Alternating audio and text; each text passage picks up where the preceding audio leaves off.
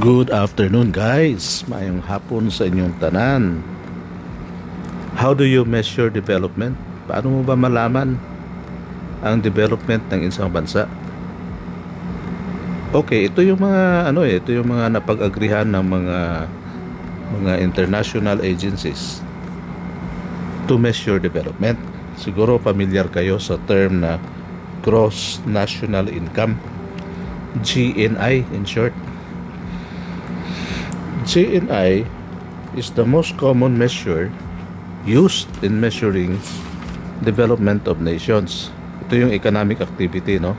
And it is a summary index of the relative economic well-being of people and calculated as the total domestic and foreign value added claimed by a country's residents without making deductions for depreciation or wearing out of the domestic capital stock. So, ibig sabihin ito, ito yung income na kiniklaim ng mga residents na isang bansa locally and internationally. So, ito yung mga foreign income galing sa mga foreign maybe foreign investments or yung mga foreign mga domestic helpers natin na bibigay ng dolyares at yung income ng mga tao na dinedeclare natin sa income tax natin ito yung ating gross national income. Pero hindi natin sinasali dyan ang depreciation okay sa ating mga income, ating mga mga assets. So parang total income lang talaga.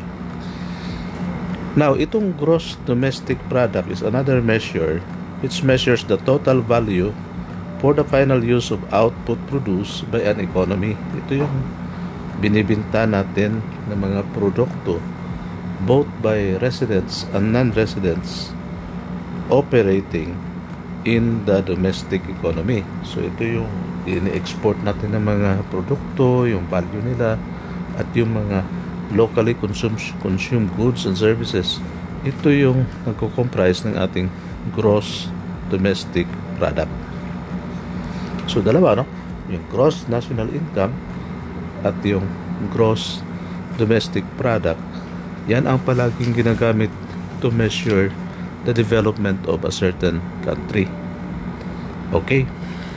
Now, another measurement na madalas natin ma ma-encounter itong purchasing power ng ating pera.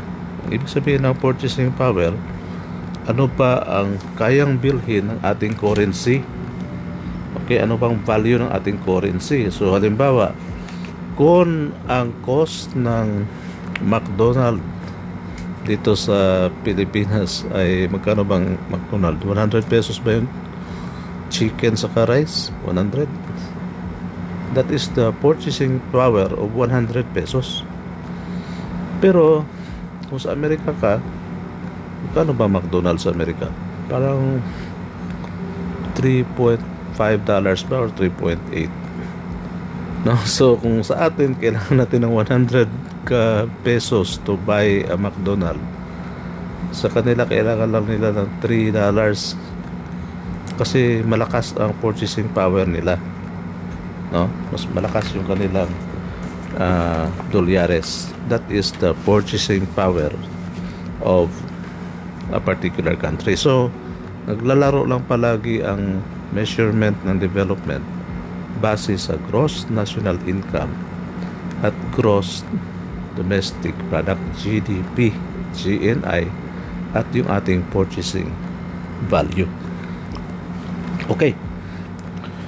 However, syempre these are not enough to measure the development of the country. Kaya yung UNDP, United Nations Development Program, nag gumawa sila ng tinatawag natin na Human Development Index or HDI because itong HDI Human Development Index supposedly will give a better picture of the development of the country in a particular based on particular indicators. So, ano ang nandyan sa HDI? Number one is longevity. Uh, ibig sabihin ng longevity is life expectancy. Dugay ba mat- mamatay ang mga tao diha? So that is an indicator of development. If matagal mamatay yung mga tao, then we could say matagal, maganda yung kanilang siguro maganda yung pagkain nila at siguro maganda yung health system nila kaya matatagal matagal mamamatay yung mga tao. Longevity ang tawag niya. Next ang sabi naman nila isa rin sa measurement ng development is knowledge which is measured in terms of adult literacy and gross school enrollment. So, pag marami daw ang nakapag-aral sa isang bansa at marami ang nasa schools, then that particular country has probably a higher development index. And then, pangatlo, yung standard of living. Ano ba itong standard of living ng mga tao? It refers to the cost of living. Okay, cost of living ba? Nga, ang mga tao ang ilang income is sufficient to meet the basic needs that they need to survive as human beings. So, itong tatlo ng mga major measurements ay madalas ginagamit in measuring human development. So, ulitin ko ha.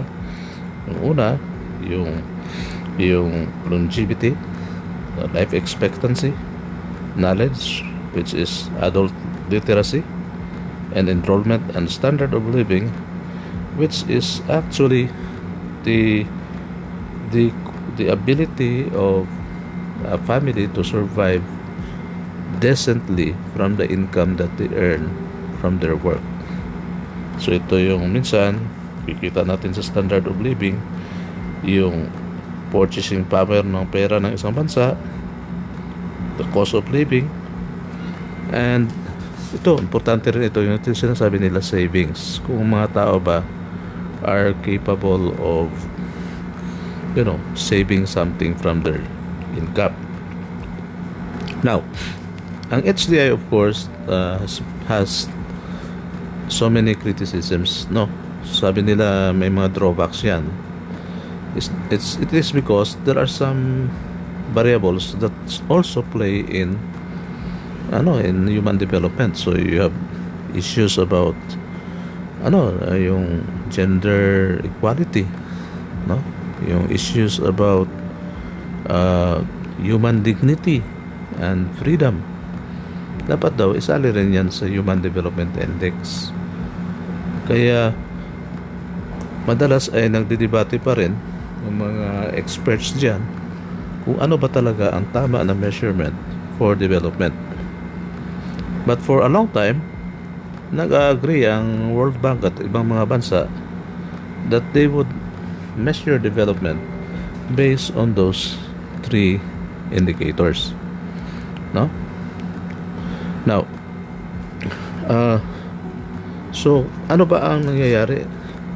Well, uh, what happened is that every year the World Bank comes up with a report about the human development tawag nila dyan Human Development Report and so ito kinaklasify nila yung mga bansa na low human development medium human development and high human development. Pinapublish nila yan sa kanilang mga reports kung ano yung mga countries that would fall under these three categories. I will not uh, mention kung saan banda yung Pilipinas uh, siguro i-research natin ano ba ang latest ranking ng Pilipinas when it comes to human development okay pero ito mga itanong mo sa sarili mo una ano ba ang level of living and productivity mo ngayon are you do you consider yourself nasa middle, sa lower, or sa high. Ha? So, living and productivity. Kasi kung high ang living mo, high, makonsider mo high level ang lifestyle mo at you are very productive, then maybe makonsider mo na developing ka, developing world tayo. Okay. Again, look around you, tingnan mo yung mga kapitbahay mo. Ano ba ang kanilang educational levels? Ano ba ang kanilang health levels? Kung makita mo doon sa mga kapitbahay mo na marami ang nakapagtapos ng uh, college, may mga masteral, may mga PhD, magaganda yung itsura ng mga bahay nila, malulusog sila, marami silang skills, then siguro develop yung yung community. Okay, and the third thing that you have to consider is ano ba ang level of inequality and absolute poverty sa iyong kapag paligiran. You have a big building, a big hotel, and then sa likod pala ay slum area. Or you live in a very rich subdivision, pero pagpasok mo, bago ka pumasok sa gate ng subdivision mo, ang daming shanties, ang daming squatters. Then, you will have an idea kung anong klaseng human development ba ang nasa kapaligiran mo. So, reflect on these important issues now. Look at the environment where you live and then in your own assessment, make a judgment. Would you consider the Philippines as having a high score of human development? low, or medium. That's it for today, folks. Maraming salamat sa pakikinig sa aking short podcast. Kung bakit meron tayong kahirapan hanggang ngayon. This is Dr. Bidad, your professor, saying to you, good afternoon and God bless.